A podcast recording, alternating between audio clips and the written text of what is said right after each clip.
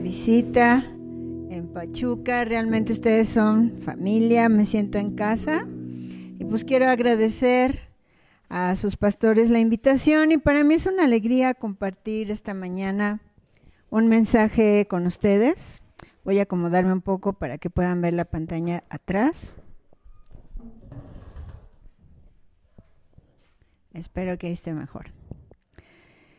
Bueno, lo que quiero compartir esta mañana y siento que es una palabra para esta temporada es de mantener nuestros ojos en Jesús. Hay una llave para lo sobrenatural. Ustedes se acuerdan que alguna vez Pedro andaba ahí queriendo de más aventuras con Jesús y está esta historia extraordinaria de que ellos iban en una barca en medio de una tormenta y Jesús se acerca a ellos caminando en el agua. Y Pedro, como tal vez muchos de nosotros que queremos experiencias con Dios más sobrenaturales, entrar a lo milagroso, él le dice, Señor, si eres tú, manda que yo vaya. Y Jesús le dice, ven. Y Pedro se sale de la lancha y empieza a caminar sobre el agua.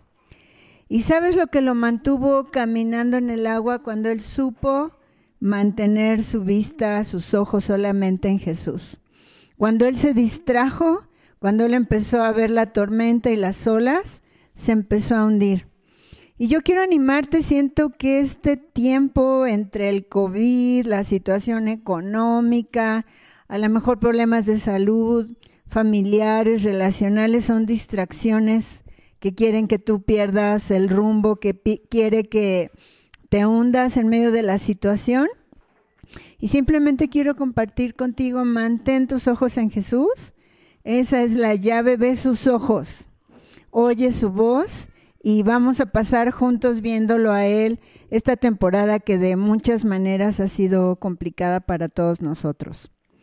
Y bueno, esta mañana eh, algo de lo que te quiero compartir y espero que te ayude para mantener tus ojos puestos en Jesús es una estrategia de guerra espiritual.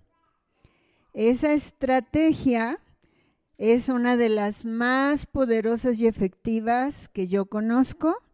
Eh, yo de alguna manera en mi vida personal la ejercito de manera continua y por supuesto en mis sesiones de Soso.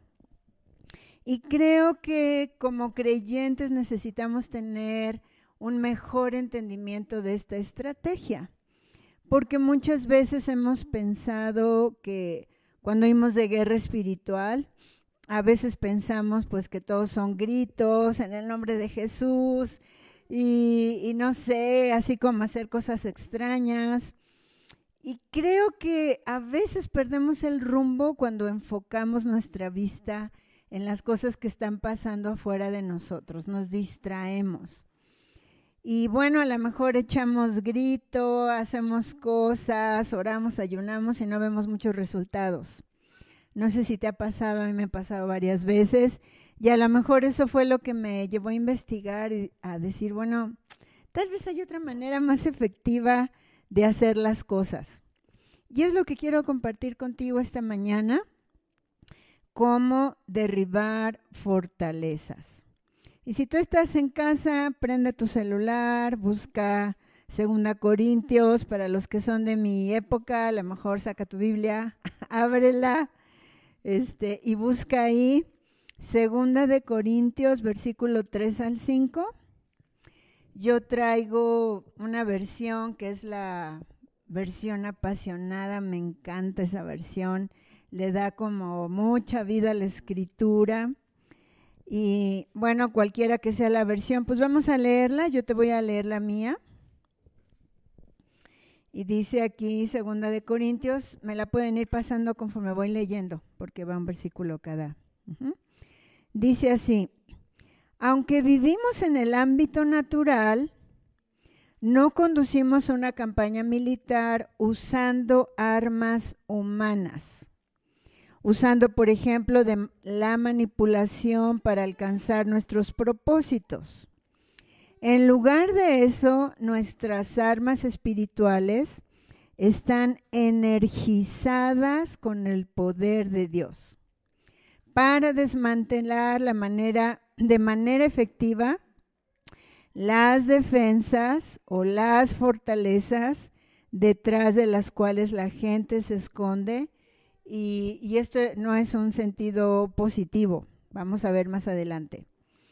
Podemos demoler cada fortaleza engañosa que se opone a Dios y atravesar cada actitud arrogante que se levanta desafiando el verdadero conocimiento de Dios.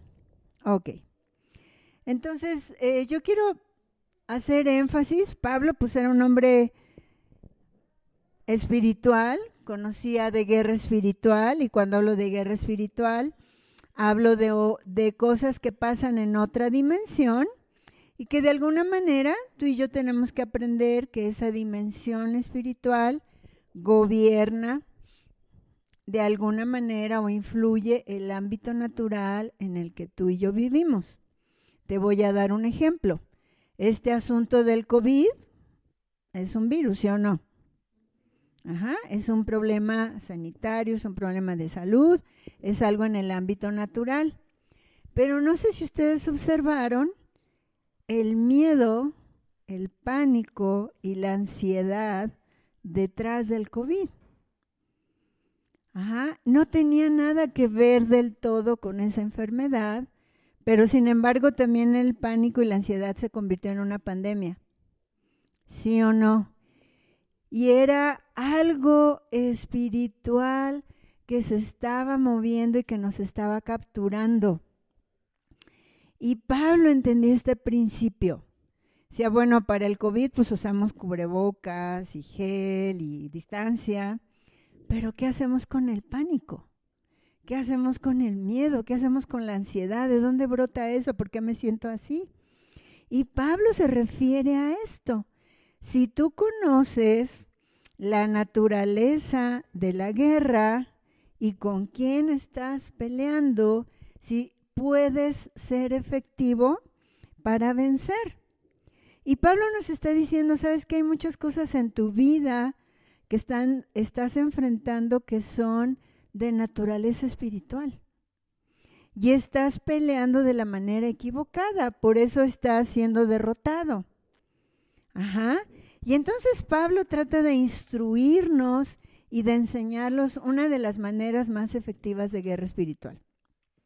Y dice ahí, este, no, aunque vivimos en el ámbito espiritual, no peleamos una batalla con armas humanas. Y yo te quiero poner un ejemplo, ¿no? Imagínate que, bueno, ¿cuántos saben qué cosa es el COVID? ¿Quién me quiere decir? ¿Qué es? Un virus. ¿Ok? Entonces, si yo entiendo que un virus hay formas de contraatacar, o de detener las infecciones virales. Ajá. Entonces, eh, ¿qué tal que yo empiezo a intentar deshacerme del COVID con insecticida? no le voy a hacer nada, porque no entiendo la naturaleza contra aquello con lo que estoy peleando. Y entonces si yo uso la cosa equivocada en esa guerra que estoy peleando, voy a perder. Me va a atrapar el COVID. Les estoy dando solo un ejemplo. Ajá, entonces, Pablo la primera cosa que nos está diciendo, nos está diciendo, miren, vivimos aquí en un ámbito natural, pero la naturaleza del conflicto no es humana, es espiritual. Y si tú disiernes la naturaleza del conflicto y usas armas espirituales, vas a estar mejor equipado para vencer. Y yo hoy te quiero de alguna manera desmenuzar o enseñar la estrategia que Pablo desde entonces enseñaba y que tú y yo podemos aprender de forma muy efectiva. Él está diciendo ahí dos cosas. derribando argumentos y altivez, y eso destruye fortalezas. Entonces yo sé que para ti, para mí que vivimos acá en el siglo XXI, cuando oyes derribando fortalezas, pues ¿qué es eso, no? ¿Con qué se come? ¿Cómo? Porque ya ni, ya ni vivimos así en esa época de los castillos medievales y como que no entendemos del todo esos conceptos. Entonces quiero tomar un tiempecito para explicarte. ¿no? En, en esa época, y miren que yo tuve la oportunidad en algún viaje de conocer uno de esos castillos. Yo pensaba que era una pared así como las que ponemos aquí nosotros en nuestras bardas en las casas, y no, son unas cosas gruesas las paredes de los de esos feudos. No les miento, yo creo que son fácil o un poquito más ancho que, el grueso de esta estancia. ¿Qué les diré a ustedes que no están acá? Como unos 3, 4 metros de ancho el muro. El muro, o sea, es un muro, pero un muro. Y el muro, de alguna manera tan ancho, permite que lo que está dentro pueda controlar lo que está afuera. Bien interesante que es eso, ¿no? Porque entonces una fortaleza está protegiendo algo y esa protección a lo que está allá adentro le permite tomar el control. ¿Cuántos de ustedes vieron la película esta de Troya? Fue un genio, yo no sé quién escribió eso y no sabemos si realmente pasó, pero en ese caso la fortaleza sería el caballo, ¿no? Estaban escondidos ahí un montón de, de soldados enemigos y esa fortaleza los cuidaba de ser vistos para poder entrar y conquistar y tomar el control. Entonces Pablo nos está diciendo, ¿sabes qué? Tienes que descubrir primero que probablemente hay fortalezas en tu vida. Y esa es la primera línea de guerra espiritual. O sea, adentro de ti, adentro de mí. Y fíjate que cuando nosotros pensamos que la guerra está afuera, vamos a estar buscando cambiarlo de afuera y nos vamos a distraer porque Pablo está diciendo aquí que la manera de vencer es destruir esas fortalezas que tú y yo tenemos adentro como esos caballos de Troya. Parece un caballo, parece un regalo, ¿no? La manera en que la metieron a la ciudad es que creían que era un tributo para el rey, no me acuerdo de dónde era, no me acuerdo el lugar cómo se llamaba, pero él lo metió adentro. O sea, imagínate, ¿no? Eso significa que muy probablemente tú y yo estamos permitiendo cosas adentro de nosotros que están operando en nuestra contra. Y Pablo te está diciendo, nos está diciendo esta mañana, ¿sabes qué? No pelees con lo de afuera, pelea con lo de adentro.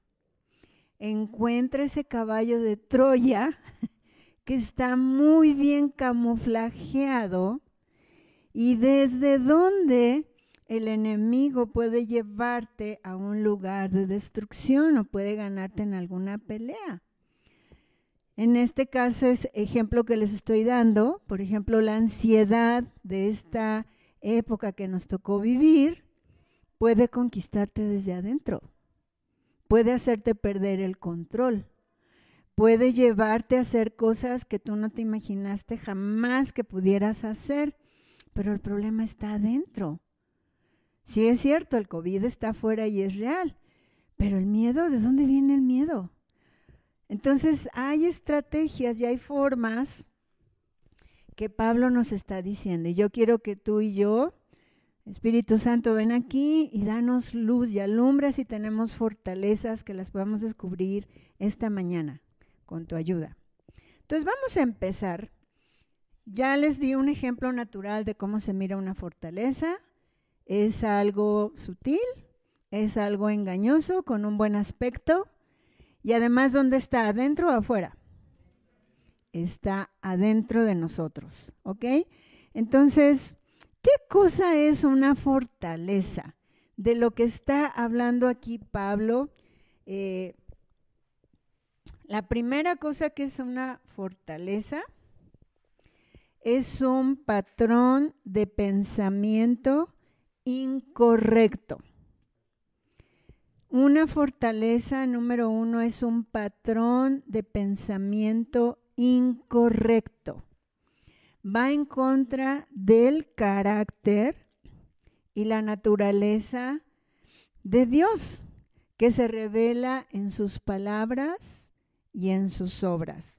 Ahorita les voy a explicar qué pensamientos, qué patrones de pensamientos incorrectos, cómo los puedes descubrir, porque vas a decir, híjole Esther, pues yo pienso muchas cosas todo el día.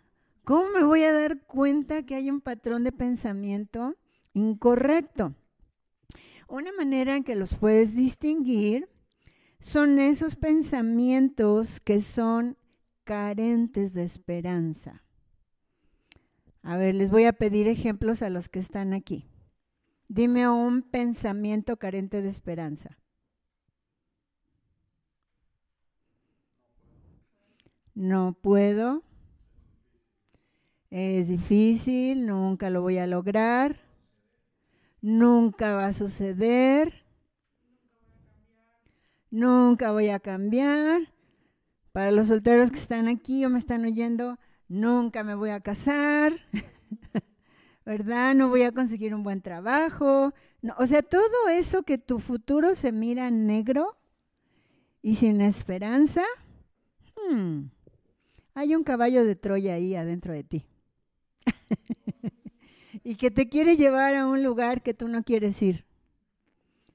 ¿Sí? Entonces, una característica de las fortalezas que está describiendo Pablo son patrones de pensamiento incorrecto.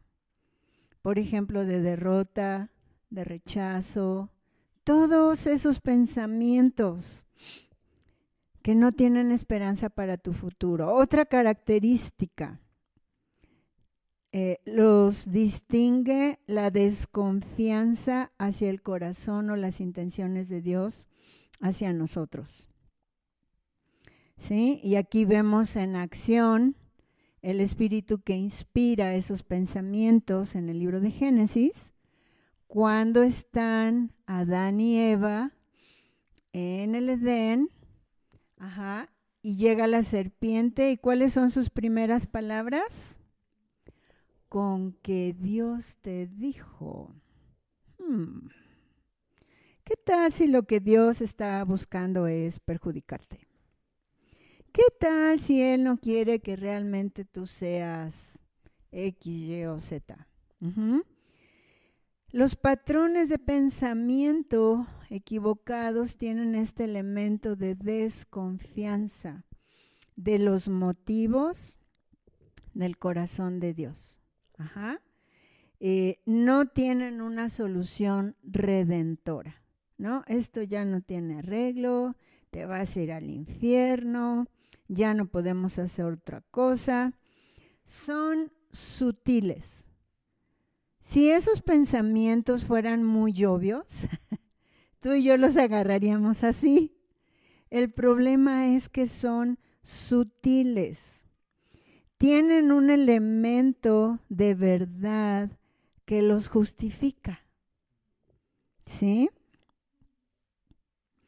Y aquí es donde tú y yo nos metemos en problemas cuando nuestra relación con Dios está basada solo en el conocimiento y no en conectar nuestro corazón con Él. Les voy a dar algunos ejemplos, ¿no? Por ejemplo, cuando a lo mejor, y bueno, pasó, ¿se acuerdan cuando eh, se descubrió el SIDA? ¿qué era lo que la mayoría de nosotros creía del SIDA? Bueno, bueno, eso es obvio, eso es obvio. Pero no oían este run run de que el SIDA es un castigo de Dios. cuando el terremoto del 85. ¿Se dan cuenta? O sea, esa manera de pensar me, llena de miedo. Dios quiere acabar conmigo. Dios quiere destruirme. La, la gente no, no, tiene, por ejemplo, en el caso de, de, los que se contagiaban con SIDA, es esas personas ya no tienen otra cosa más que el juicio de Dios en sus cabezas. Entonces, si te das cuenta qué sutil es, que es, es, son, no va con el corazón de amor y de redención de Dios. No va con el carácter de un Dios que quiere sacarte de ahí y curarte y sanarte y salvarte. ¿Se dan cuenta? Entonces, esos pensamientos se justifican a sí mismos. Y aquí te voy a decir dónde está la trampa. La trampa está en la manera en que tu cerebro y mi cerebro están hechos. Recientemente en varios estudios de neurociencias se ha descubierto que nuestro maravilloso cerebro no reconoce entre lo que es verdad y es mentira. En serio. Entonces, cuando tu cerebro saca una conclusión, lo que sigue es que tu computadora es como cuando tú metes una información. Y luego tu computadora usa un buscador. A ver, ¿dónde más hay castigos de Dios? ¿Dónde más? Sí, sí, sí, Dios es castigador, Dios está enojado. Todo lo que Él hace es juzgarnos y castigarnos.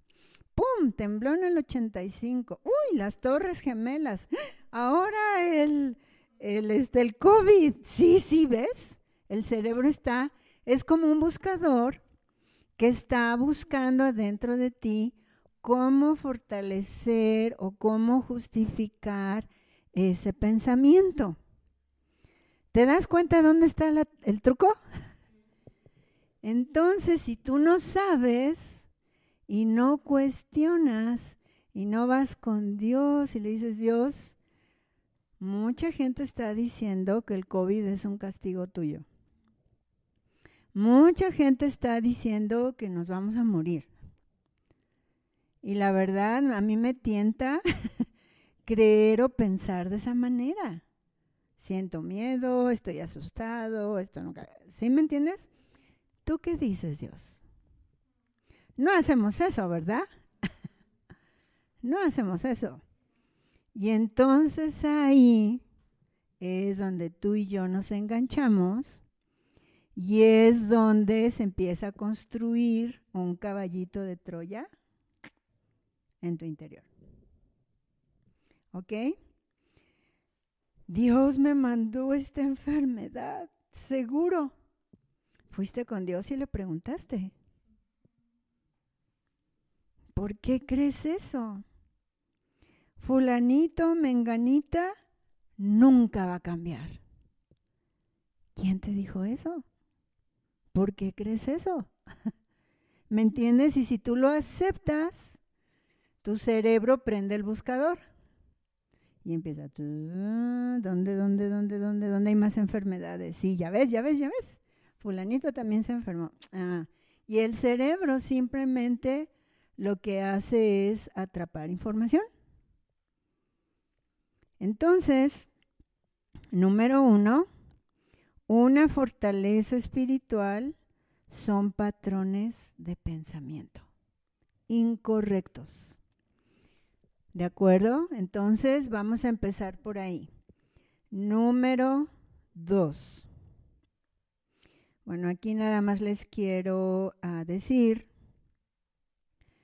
que también Pablo en el libro de Hebreos Él habla de la fe como lo que nos hace entender las cosas del reino. Él dice, por la fe entendemos. Cuando nosotros le, hacemos al revés y queremos entender para tener fe, normalmente el cerebro no es muy listo. Tiene un software ahí malicioso, unos virus o gusanos o unos troyanos que, que están buscando acabar con tu sistema, con tu software. ¿De acuerdo? Entonces al cerebro tenemos que dirigirlo y enseñarle a pensar. ¿De acuerdo? Y tú tienes que desarrollar esa habilidad de decir, a ver, esto que estoy pensando es verdad o es mentira. ¿Dónde lo escuché? Cuando Adán estaba ahí con esta lucha, pues ya había desobedecido a Dios, tenía un montón de miedo. Este, y está ahí escondido, me lo puedo imaginar, así como está el Benji atrás de su teclado. está ahí escondido y llega Dios y le dice, ¿dónde estás, Adán? Y ya por allá sale la voz, me lo estoy imaginando, ¿no? Es que estaba desnudo y me escondí. Y Dios le contesta así, ¿quién te dijo que estabas desnudo? Porque ellos vivían desnudos. Hubo una información torcida que él agarró, que era malo estar desnudo. Les estoy poniendo un ejemplo, ¿no? Entonces, obviamente la conexión con el corazón de Dios de Adán se había cortado y su mente se volvió un lugar desde donde el enemigo podía tomar el control con argumentos.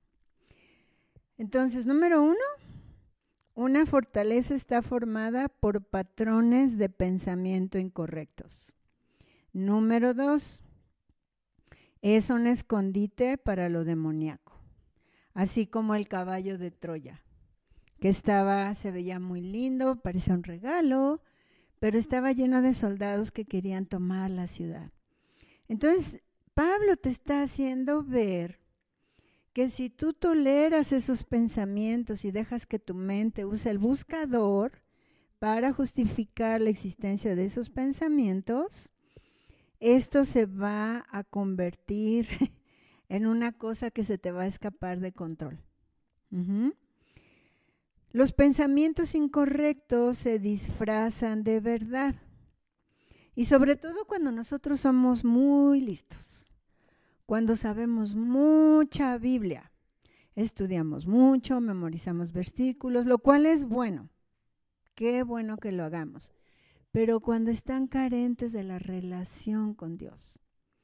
Cuando lo único que tienes es conocimiento, lo que hacemos es justificar esos pensamientos incorrectos. Te voy a dar algunos ejemplos, ¿no? Por ejemplo, al temor, yo lo puedo disfrazar de intercesión. Puedo decir, no, no, no, no, no, yo no tengo miedo es, solo para interceder. Porque soy muy listo, ¿no? Puedes decir, es, es solo prudencia, no es miedo. Fíjate cómo estoy usando términos bíblicos, porque mi cerebro está buscando justificar la existencia de sus pensamientos. Y usa el buscador. A ver, ¿cómo le podemos llamar a esto? Sí, intercesión, prudencia. A la envidia en lugar de, confrontarla, dices, no, esto no es envidia, es justicia. Lo que pasa es que no es justo que no me hayan dado a mí ese ascenso. No es justo que no me hayan dado a mí ese aumento de sueldo. Ah, entonces tú te quedas con esa cosa adentro, con la envidia. ¿No? Otras veces el odio y el rechazo decimos, no es que estoy manteniendo la paz, estoy siendo prudente. Entonces te fijas cómo ese caballo de Troya se disfraza. Parece bueno, ahora parece algo justo, ahora parece algo saludable y parece algo correcto. Cuando nosotros justificamos patrones de pensamiento incorrectos, se convierten en un escondite para las cosas espirituales oscuras. Desde donde es como algo que es anormal, tú lo tomas o lo aceptas como algo normal. Porque para que esto suceda, toma tiempo. Por ejemplo, nosotros tenemos estos problemas en, en nuestros políticos y lo he escuchado aún de creyentes que entran a este ámbito. Me acuerdo que un día estaba hablando con una chica que tenía un llamado a la política y, y empieza, empieza ella como, bueno, es que, es que allí en ese ámbito todos mienten y todos roban. Y pues como, me, como vi que todos lo hacen, pues ¿por qué no lo voy a hacer yo? ¿Se dan cuenta? Todo empezó con un pensamiento, luego yo lo justifiqué, las justificaciones todos lo hacen. Porque va a haber un problema. Eh, estos pensamientos empiezan a echar raíces en nuestra vida y se convierten en un estilo de vida. ¿No? Y de ahí empiezan a darle forma a mi personalidad. ¿No? Donde tú dices, bueno, es que yo soy depresivo. ¿No? O dices, bueno, es que a mí la verdad me cuesta mucho trabajo decir la verdad. y ya tienes todo atrás tu historia, ¿no? Todo atrás tu historia, ¿por qué? y además, como le pusiste nombres de palabras así que son correctas, entonces ahora no lo detectas. No lo detectas y está ahí. Y entonces el enemigo puede estar ahí agazapado ocupando un lugar en tu mente desde donde puede gobernar y controlar tus decisiones. y la cosa más interesante, tú no lo reconoces. Le pusiste un nombre bien bonito. Y además dices que ahora le echas la culpa a Dios. ¿Te das cuenta qué sutil es esto? Y Pablo nos está advirtiendo pon atención a lo que piensas, porque si tú derribas esos argumentos vas a destruir esa fortaleza. ¿Cómo puedes descubrir esa fortaleza que no te deja avanzar?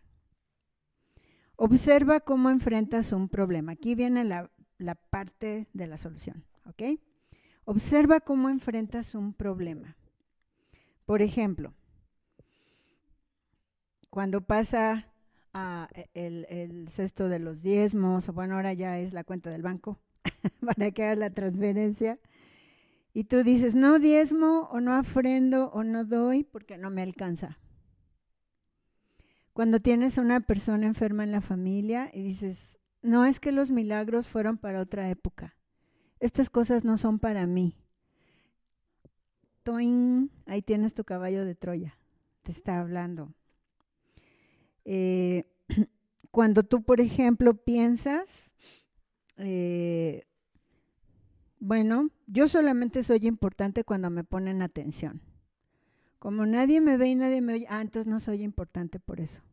Y empiezas a hacer cosas para llamar la atención. ¿De dónde brotó? No te sientes importante.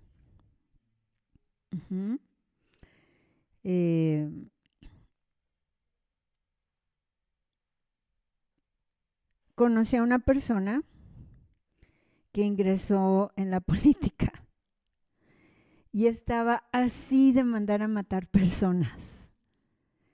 Y, la, y cuando yo le pregunto, a ver, a ver, a ver, ¿cómo llegaste hasta allá? Porque era una chica que estaba aquí en la alabanza, conocía la palabra de Dios y fue a buscarme porque empezó a tener un montón de problemas de depresión y ansiedad. Me dice, no, pues es que mira, entré a este ámbito y me di cuenta pues que toda la gente roba, toda la gente aquí miente. Y además cuando alguien les estorba para hacer lo que quieren hacer, los eliminan. Y pues no les pasa nada. Nadie hace nada. Y dije, bueno, pues entonces yo también. sí, exacto. ¿Se fijan? Ahí está el caballo de Troya y todos los pensamientos que ella empezó a aceptar como cosas correctas empezaron a dirigir su vida. ¿Dónde está el engaño? ¿Adentro o afuera? Adentro. Y cuando nosotros empezamos a pelear, creyendo que el problema está afuera, aún eso es estratégico para distraernos y que no ataquemos el problema real, que es adentro de mí y mi forma de pensar. ¿De acuerdo? Entonces ya vimos, una fortaleza son patrones de pensamiento, número dos son un escondite para lo demoníaco, y esta es la parte que persigue el enemigo, la número tres. Son un obstáculo para conocer o experimentar realmente a Dios. Si, si el diablo a través de esos pensamientos logra robarte la confianza en Dios, ya ganó lo que quería. Por eso Pablo está diciendo aquí, este, derribando fortalezas que impiden, que obstaculizan el conocimiento de Dios. Porque todos esos pensamientos te llevan a sospechar de los motivos de Dios en su corazón. Ajá, un corazón, por ejemplo, ¿no? Que, dice, bueno, yo creo que voy a tener que robar aquí un poquito, porque Dios no me provee. Voy a echar una mentirita. Ajá, y el ratito ya estás matando matar personas. De verdad se los prometo, esa historia es real. Este, ¿Qué, le está, ¿Qué está aprendiendo esta chica? No puedo confiar en Dios. Tengo que hacer las cosas a mi manera. Entonces lo que está buscando el enemigo es robarte la confianza, robarte la experiencia. Fuera muy diferente si el dinero no me alcanza y en lugar yo de decir, no, pues yo creo que no diezmo ni ofrendo no me va a alcanzar. Fuera muy diferente a que vayas con Dios y le digas, a ver, Dios, aquí están las cuentas. La verdad no da, Señor. ¿Cómo le vamos a hacer aquí? a ver, vamos a resolver este problema juntos. Porque la verdad estoy creyendo que si doy, no voy a tener. Y entonces es cuando su voz y la conexión con Él van a hacer la diferencia. Y es donde tú puedes vencer al enemigo. ¿No? Por eso Jesús cuando fue tentado, él estaba en conexión con el Padre, con el Espíritu Santo, y él sabía qué contestar y qué hacer. Cuando esos pensamientos, pues con que eres hijo de Dios, a ver, demuéstramelo, échate de acá abajo. Y Jesús, que conocía al Padre y que tenía una conexión con Él, ni le, ni le prestó atención, ¿verdad? No tentarás al Señor tu Dios. Y vez tras vez la tentación llegó a su vida, pero Él no se enganchó con los argumentos. Él no se enganchó con las mentiras, ¿verdad? ¿Cuántas veces no la sociedad nos pide que demostremos? Que y tú estás ahí como, tengo que demostrar quién soy, qué puedo, qué. Y, y Jesús no se enganchó. Él sabía quién era por su relación con el Padre. Y por esta razón, Jesús va siempre a nuestro corazón. Jesús nos dice, pon atención a tu corazón, ¿no? Por ejemplo, Pablo en Corintios les decía, si tú te examinas a ti mismo, ¿sí? No, no, no, andes viendo a los demás, examina tu corazón. A los fariseos les dijo, limpien lo de adentro y lo de afuera va a ser limpio. Trabajen con el corazón, trabajen con lo de acá adentro, para que aprendas a confiar en el Señor. Cuando nosotros, por ejemplo, creemos que alguna persona en nuestro entorno nunca va a cambiar, sea el marido, los hijos, la iglesia, ¿qué más te gusta? La situación financiera, el futuro, el gobierno. Lo único que tú y yo estamos haciendo es ayudar al enemigo a cumplir sus planes. ¿Ok? Entonces, tenemos que despertar y por eso Pablo nos está instruyendo, ¿verdad? Entonces yo espero que hoy no se te olvide y te acuerdes qué cosa es una fortaleza como lo está describiendo Pablo. Número uno, son patrones de pensamiento equivocados. Número dos, en esos patrones de pensamiento equivocados se esconde el enemigo y desde ahí puede controlar y dirigir nuestra vida. Y número tres, la meta final es robarte tu confianza para que tú no tengas experiencias con Dios. ¿De acuerdo? Acuérdense que la columna vertebral de una relación es la confianza. Y si el diablo te la quita, te quitó todo. ¿De acuerdo? Ahora, ya que, ya cuántos encontraron una fortaleza por ahí escondida, un, un caballo de Troya.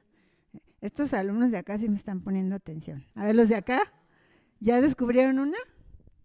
Bien, porque vamos a practicar.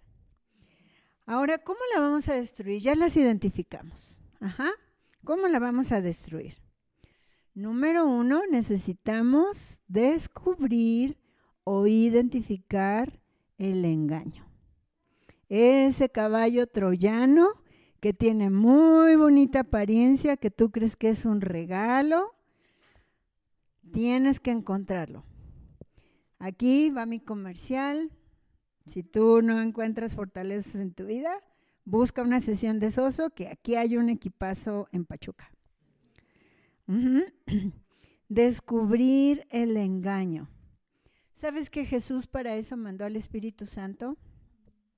Él dijo, él los guiará a toda verdad. Si hay un experto que tiene el olfato de un sabueso, es el Espíritu Santo. Él sabe distinguir muy bien esos pensamientos que tú toleras, que tú acaricias, que tú justificas y que son un error. Esos pensamientos que crees que son tus amigos, pero están disfrazados de quererte ayudar y solo te van a llevar a un lugar equivocado. Y aquí, primero confía en el Espíritu Santo y te recomiendo búscalo y pregúntale. Espíritu Santo, ¿hay alguna mentira detrás de esta desesperanza? Detrás de esta eh, miedo, detrás de esta ansiedad, detrás de esta desconfianza. ¿Qué estoy creyendo? muéstrame. Y la otra buena cosa con la que Dios nos bendice son buenos amigos que nos pueden decir la verdad y que nosotros escuchemos. Y es importante que tú y yo, caminando con el Señor, tengamos personas en nuestra vida en quienes confiemos y nos, nos hablen y nos digan la verdad, ¿verdad? Dice, las palabras del buen amigo hieren, pero es un dolor de amor para ayudarte a salir de, donde estás. Y bueno, aquí les voy a contar una experiencia mía. Creo que ustedes ya la escucharon, pero este, yo tenía una camioneta bronquito, era una camioneta muy alta, y yo me sentía todo dar con mi camioneta. Y entonces le doy de ese de una amiga y me paso de la calle donde tengo que dar vuelta y me tengo que echar en reversa. Dije, ah, no importa, ¿no? Puse mis tacataca. ya saben que cuando uno los prende no estorba, ¿verdad? Entonces puse mis foquitos, vi un retrovisor, vi el otro retrovisor, vi el otro retrovisor, dije, mm, no hay nada. Y en eso oigo una, una voz atrás de una buena amiga y me dijo, cuidado, tienes carro atrás. Yo vuelvo a ver un retrovisor, vuelvo a ver el otro, vuelvo, no, dije, no hay carro. que estaba yo confiando más en mi percepción. Meto la reversa y ya lo demás ya se lo imaginan. Era un carro del año. Ay, sí, fue horrible. Total que me di cuenta que no podía avanzar. Y ese día fue muy doloroso aprender que es bueno confiar más en los demás que en mí mismo. Y aprendí esa lección. Hay personas en tu vida que ven en el punto ciego donde tú no puedes ver. Y en el caso de las fortalezas espirituales, un buen amigo que te diga, oye, se siente que te estás dando muchos permisos con las chicas. Se siente como que en tu plática tienes mucho miedo. Se siente, no sé por qué, pero te noto raro, te noto triste. Estarás creyendo algo que te está robando la esperanza. Y cuando una palabra de un buen amigo que te quiere, te va a ayudar, acuérdate de mí.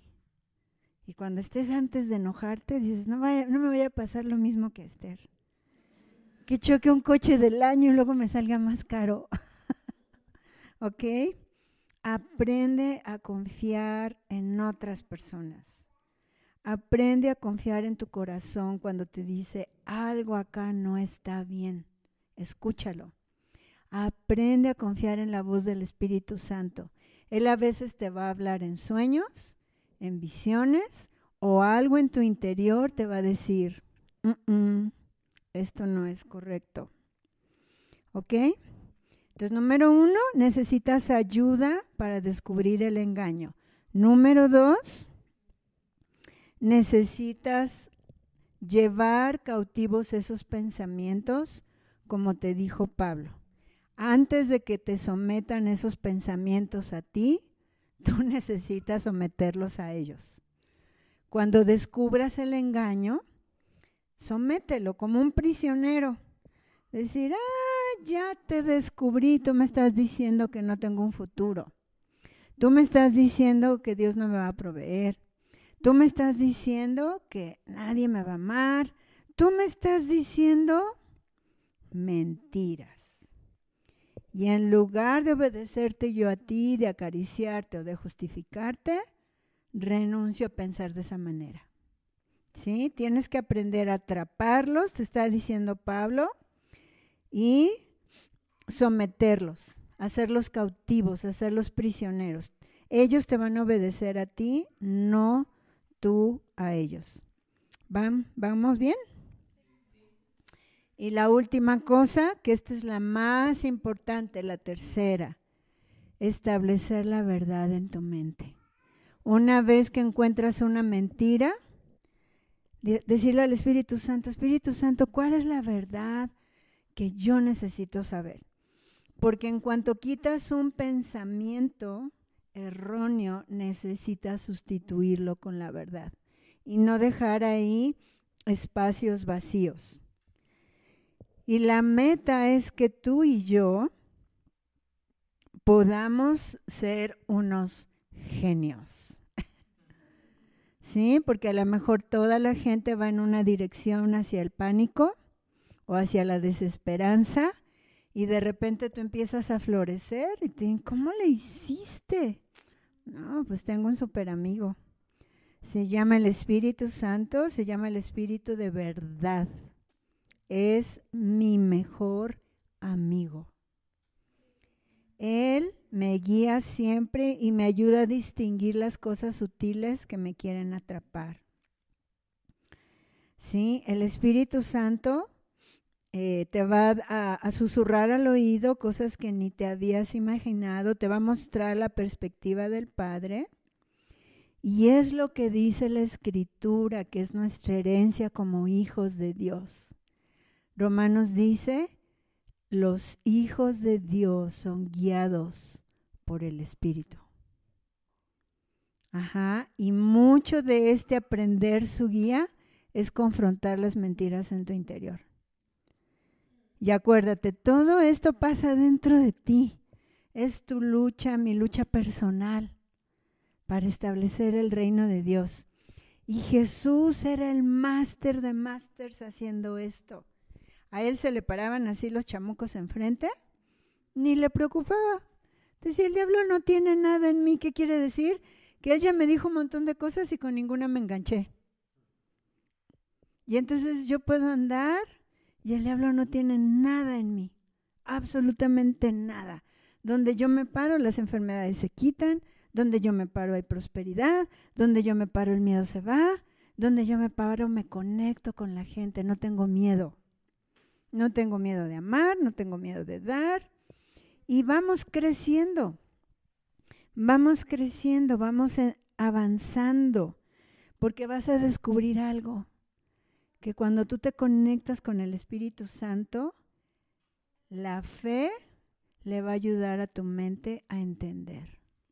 No vas a ser una persona ignorante, vas a ser una persona con una sabiduría y una inteligencia de otro mundo. Y me acuerdo de muchos testimonios, me acuerdo de mi hija que fue un tiempo a, a la escuela bíblica y pues no teníamos así que digas, le mandábamos lo justo para que ella estuviera en la escuela. Y no nos quiso angustiar, pero se quedó sin dinero. Esto me lo contó ya que regresó. Me dice, mami, me quedé sin dinero. Dice, pero ¿qué crees? Le pregunté al Señor y le dije, a ver, yo sé que tú eres mi proveedor y estoy aquí porque sé que tú me mandaste. Dime cómo me vas a proveer, qué tengo que hacer. Y entonces el Señor dice, me dijo que hiciera tres cosas. Me mandó a cuidar los niños de unos misioneros, me mandó a servir, no me acuerdo en qué cosa de voluntaria, le quedaban cinco dólares y me dijo, y me dijo el espíritu que se los diera a Menganito. Hizo las tres cosas. Cuando entregó sus últimos cinco dólares, dijo, ay Señor, ahora sí, a ver si no estoy bien requete loca. y acababa de dar, y iba pensando, ¿no? ¿Cómo me va a proveer Dios? Y dice que en eso viene un amigo corriendo atrás Keila, Keila. Y ella se voltea, dice, perdóname que hasta ahorita te doy esto, pero mis papás te, te mandan esta ofrenda. Eran 100 dólares. Fíjense lo que pasó acá. Ella tuvo una experiencia con Dios. Y cuando tú dejas que tu mente te gobierne, en lugar de tener comunión con el Espíritu y que Él te diga cómo resolver las cosas en relación. Pero ¿verdad que nos gusta ser bien listos? Y ay, le dejamos todo a la cabecita. Y luego la cabecita no tiene conexión, tiene conocimiento. Y anda buscando, ¿te ha faltado dinero otra vez? Sí. ¿Qué hiciste? Te quedaste sin nada. Está, está con el buscador, ¿verdad? Todas tus experiencias de falta de dinero. y ahí está la fortaleza. ¿Qué estamos haciendo? ¿Qué te está diciendo Pablo? Encuentra los argumentos, lleva a los cautivos a obediencia a Cristo. Encuentra la verdad. Y ese, mis amados, es el nivel más alto de guerra espiritual. No es reprender, no es gritar en el nombre de Jesús, te vas a sorprender, muchas veces tenemos comunión con esos mismos demonios. Y no tenemos autoridad sobre un espíritu con el que tenemos comunión. Ese es el nivel más alto de guerra espiritual. Cuando tú tienes comunión con el Espíritu Santo a través de la verdad que tú has decidido abrazar. No se confundan. La guerra no está afuera, está acá adentro. Y el Espíritu nos va a hacer vencedores en esa guerra. Entonces, para terminar, la última diapositiva, ¿cómo los derribamos? Número uno, identificamos el engaño. Este es el primer pasito. ¿Dónde estoy creyendo yo mentiras? ¿Dónde hay un engaño? ¿Dónde está el caballo de Troya disfrazado? Ya que lo encontré, llevo ese pensamiento a cautividad, obediencia. Y número tres, lo sustituyo por la verdad. Y eso te va a llevar a experiencias y encuentros con Dios que nunca te has imaginado. Y es lo que persigue Dios, que tengas experiencias. El conocimiento de Dios no es intelectual, es experimental. ¿Y qué tal si aprovechamos cada reto en nuestra vida? Sea un problema financiero, sea una relación, sea una enfermedad, sea un reto que tenemos en la vida. Y probamos en lugar de ser muy listos, la conexión y preguntarle al Señor qué hacer y cuál es la verdad que necesitamos creer. Así que, bueno, espero haber sido de bendición hoy con este tema. Les mando un abrazo y quiero que nos pongamos de pie. Te puedes parar si gustas, si estás ahí eh, en la sala. ¿Allá? Ah, ok. ¿Nos perdimos? Ok. Ah, el audio está. Ok. Perdón que perdieron la imagen, pero vamos a ponernos de pie. ¿Y qué tal si ponemos nuestras manos acá en la cabeza? Y le pedimos ayuda al Señor para que nos ayude a descubrir si hay un caballo de Troya acá adentro, que está muy bien disfrazado y que nos...